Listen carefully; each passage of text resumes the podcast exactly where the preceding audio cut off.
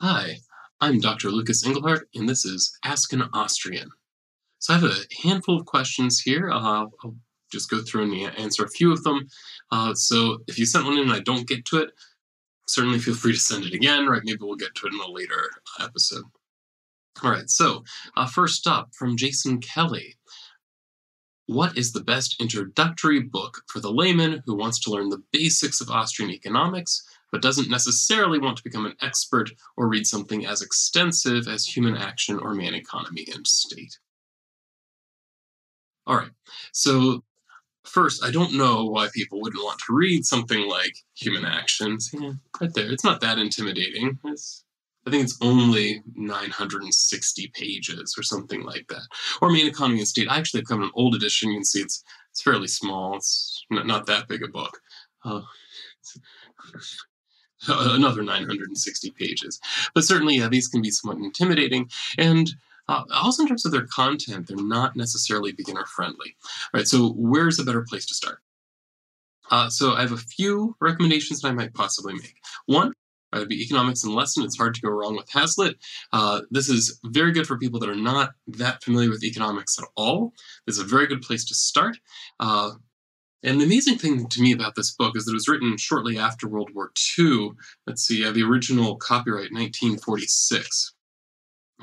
Despite that, uh, a lot of the debates he gets into are still going on today. Or you listen to the presidential debates, for example, and we're still talking about the same issues that Hazlitt is talking about in 1946. So here we are almost 75 years later and doesn't feel we've made a whole lot of progress as far as that goes.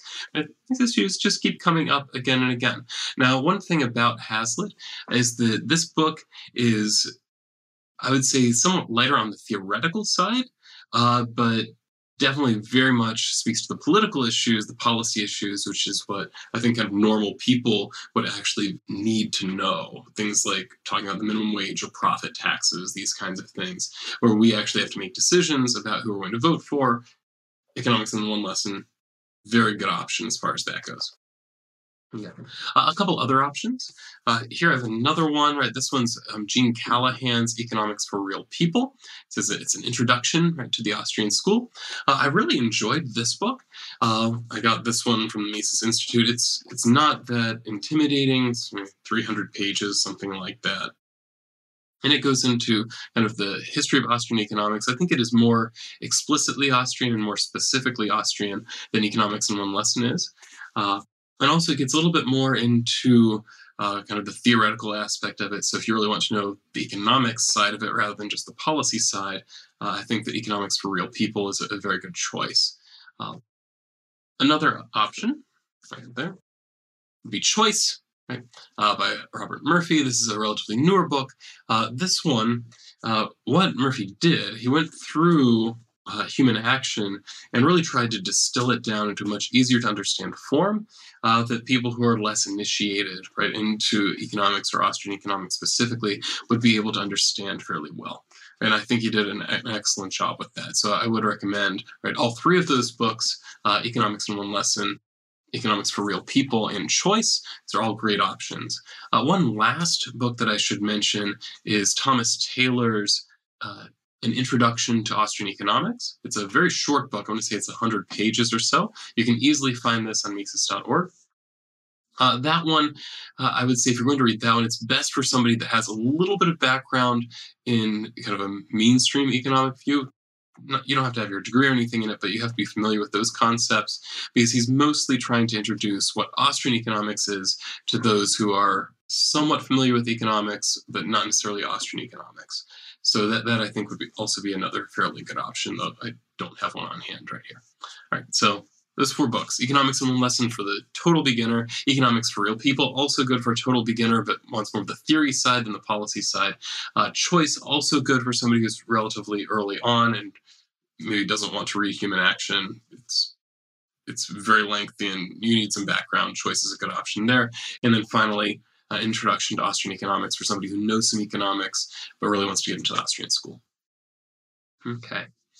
Uh, next up, then, uh, Henry Rodriguez says In the absence of a Federal Reserve, would prices ever go up? In other words, would the cost of living increase? And, and that, that is good to distinguish that. Because the first question, of course, some prices might go up, but would we expect to see a general increase in prices? That is where kind of your average cost of living might rise. Uh, here we can actually look back historically and say, well, what happened when we didn't have the Federal Reserve to start with? So go back before the Federal Reserve, uh, and let's see, even look at times, say, when we're following the gold standard fairly closely. Uh, generally, what would happen there is that you would sometimes see periods of time where there were significant increases in prices. Uh, normally, this would happen if there was some kind of big discovery of gold and there's a gold rush. Right, so, as is true any time with, with any good, supply and demand. Right? If supply increases, then the value of the good is going to fall. Right? If we're using gold as money, right, and the supply of gold suddenly increases, the value of gold is going to fall? And the way that looks when you're using gold as money is that everything takes more gold to buy, or prices go up on average.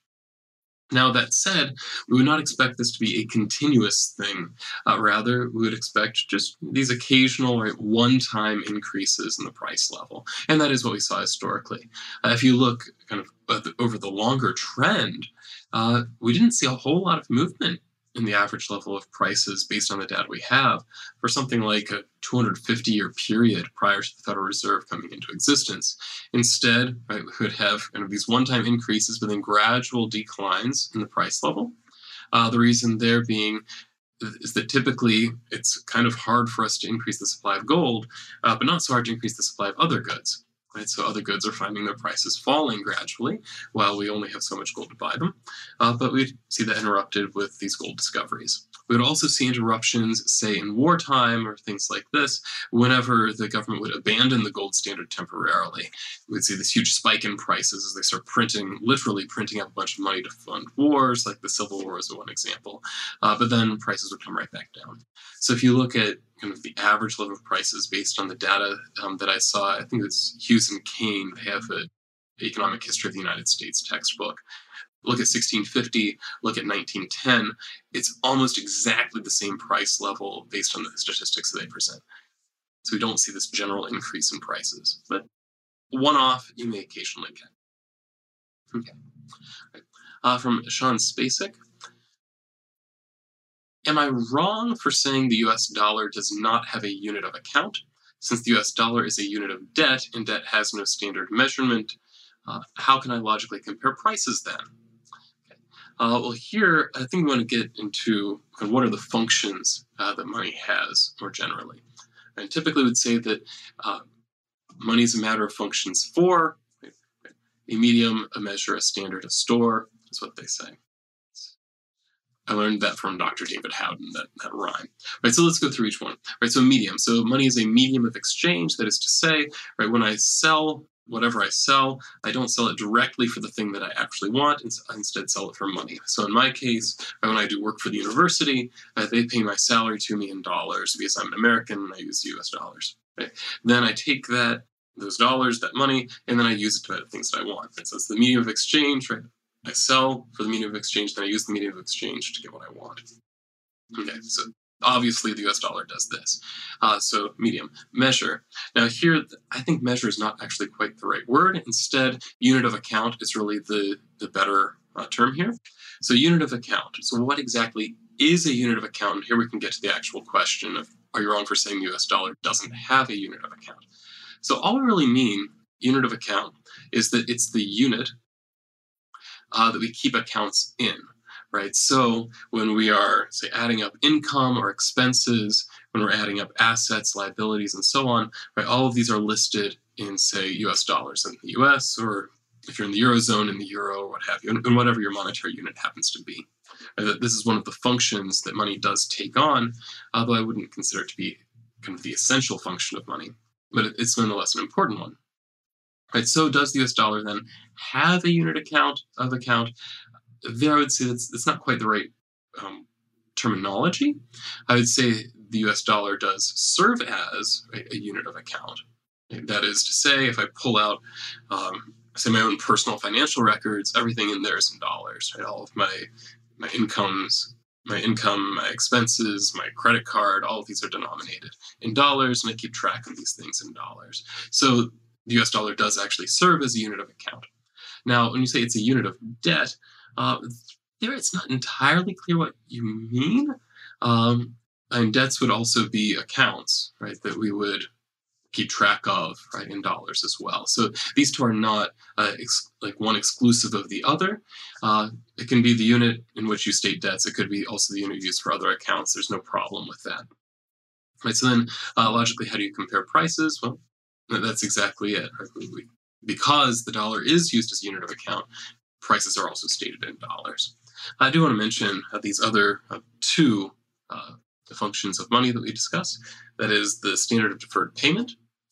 Uh, standard of deferred payment is really, in my mind, it's it's a specific unit of account uh, when you're talking about debt in particular, right? So, and not just like the unit of account, but medium of exchange applied to that as well, right? So that is whenever I take on debt, that is I owe somebody money, I'm deferring the payment of something, right? the standard is right that I will pay them back right in dollars or whatever the money happens to be. Right. So standard deferred payment is really just kind of this combination of unit of account applied to debt and also the medium of exchange applied to debt. That is, we repay your debts and keep track of debts in money. Uh, then finally, a store, a store of value.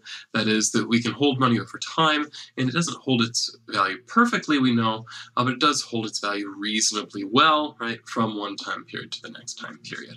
Though naturally there are some exceptions to this, but tends not to lose all of its value. I would note that certainly in store of value, money's not unique in this. There are lots of things that are stores of value. My house is a store of value. Certainly, my retirement account, which is mostly in stocks and bonds, this is also a store of value. Right, so it's not really unique there. I would say of these functions, the one that is most essential to money is that is a medium of exchange. That that is what makes it right. Money is that we use it for that. Okay. All right. So, are you wrong in saying the U.S. dollar does not have a unit of account? Uh, I would so, in some sense, yes. Uh, but to say more precisely, the US dollar does serve right, as a unit of account. Uh, moving on down, keeping things related to money, I suppose. Right? Uh, why, from James Decubulus, why is the petrodollar so important to the United States? And if other nations move away from the dollar in global trade, will there be an inflationary impact in the USA? Okay, that is a great question. So why is the petrodollar so important to the US?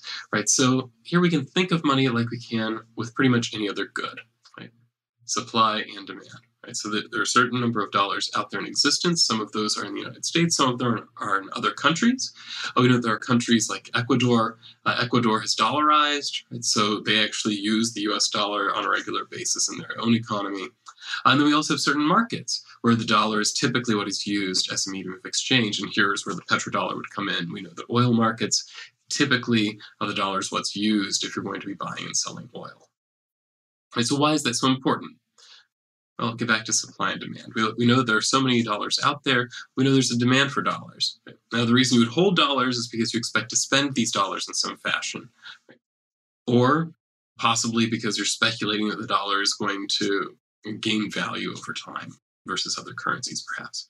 Right, but really focus on that, that use idea. You, you hold it because you expect to use it at some point in the future. You're not 100% sure when, so you don't want to make a longer term investment, so you just hold cash. Now, this makes sense if you're in, say, the United States or, or a dollarized economy. Right? On a regular basis, you are spending dollars, so you need to have those dollars available to spend. Right? It also makes sense if you're trading in oil markets, where you're regularly having to go out and and buy oil, then you might want to have some dollar reserves available. Right? So then what happens, right, if people decide to stop using the US dollar in trade? Right? Well, as part of the demand for the US dollar would immediately dry up. Less demand, right, then the things going to lose value. So we would expect to see the US dollar would lose value. We should see a general increase in prices as stated in dollars, which those economies that continue to use dollars, the United States and dollarized economies, would experience this one time increase in prices.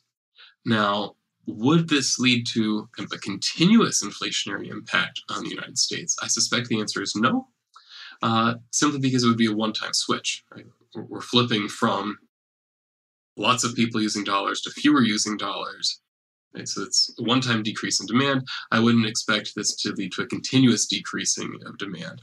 Although I suppose that might be possible if, for example, uh, some of the dollarized economies are dollarized because they're involved with oil markets. They might switch to another currency, right? So we could set off this kind of domino effect. Uh, but I don't see that would necessarily logically be the case. Right? So a one-time increase in prices is very likely. Anything more than that, uh, I think, is more unlikely. Although I do think there would be a certain amount of adjustment that we'd have to go through as you know, we're used to creating a certain number of dollars and having it not have a big price impact here inside the United States, and so many of these dollars leave the US. Uh, so we would need to adjust for the fact there isn't as much international demand for the dollar as we are creating additional dollars in our own country. But I don't see that as being something that um, would be a continuous issue that would come up.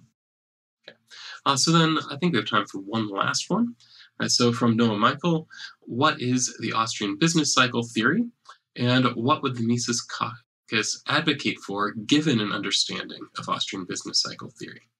Right, so I'm going to be extremely brief. Uh, if you want to find more about the Austrian business cycle theory, I could recommend right, head out to YouTube, look for uh, Mises University lectures on the Austrian business cycle theory. There are great explanations out there. Uh, also, uh, if you wanted a somewhat more advanced book, there is a, a relatively short book. It's a collection of essays. Uh, the Austrian theory of the trade cycle is available. Right, but to boil it way, way down, what is the Austrian business cycle theory? The Austrian business cycle theory, what it does, it describes right how credit expansion, either right by a central bank like the Federal Reserve or the European Central Bank, uh, or right by fractional reserve banks, right deciding to hold less reserves than they had previously. These can cause credit expansions, right? These credit expansions then lead to right booms that inevitably must bust, right? As they as they involve various errors right, that entrepreneurs make. Errors get revealed, find out we're not going to be as profitable as we thought, we close up shop. Right? So, in very, very brief, that's what Austrian business cycle theory is all about. Now, why is it useful, right, to people that might be doing some kind of political advocacy? Right, so here, here are my thoughts on that. Right, one is that Austrian business cycle theory allows us to identify the ultimate cause of where the business cycle comes from, and that's that, that I think is something that's very useful because common people do not like business cycles. Ask average people, or do you like that the economy goes through booms and busts? Well, no, we don't. We kind of like to see steady growth over time. We don't want to see suddenly it's very easy to find a job, then it's extremely hard to find a job. We, we don't like right that kind of volatility in our lives. Right? So we don't like it. So we want to blame this on somebody. And often what happens, right, is that we blame the wrong people. Right? We blame the people that are out there the ones that are making the mistakes kind of on the ground level. Right? Also, the problem is that we had all these people getting greedy and buying houses that they couldn't afford. Of course, they could afford the house, right, when interest rates were low enough. It's just when things corrected on the monetary side, right, interest rates went back up, and now they could no longer afford their house. Right? So it wasn't ultimately the fault of the people that were, that were buying the houses. Right? They played a role, right? But they were responding to the incentives being created right, by the banking system, and in particular the Federal Reserve. Right, so by allowing us to trace back exactly who is responsible right, for this volatility we experience in the economy, that's a very useful thing within when we then start advocating policy. So we might say we want to do things like um, auditing the Fed would be a simple first step, right, to it really makes people aware of what the Federal Reserve is doing and also the role that it plays in the economy, get people thinking about this institution. Right? Of course, ultimately, might start advocating for things like uh, ending the Federal Reserve entirely. Ron Paul has the book, right? End the Fed. I actually have a copy sitting on my shelf. Right? So this would be something you might want to advocate for. Another thing you might want to advocate for is uh, recognizing right, that when we have competition, right, errors by any one decision maker are not quite as important. So advocating for additional competition in currency, right? So allow Americans to use dollars if they want, but also try to make it easier and not restrict them using things like Bitcoin, or if they want to use things like euros or Canadian dollars or what have you, right? Open up right that market to competition, then that will reduce the effect of any single player, right? Something like the way the dollar is being managed. So these would be things that we could sensibly advocate for, given having an understanding of Austrian business cycle theory.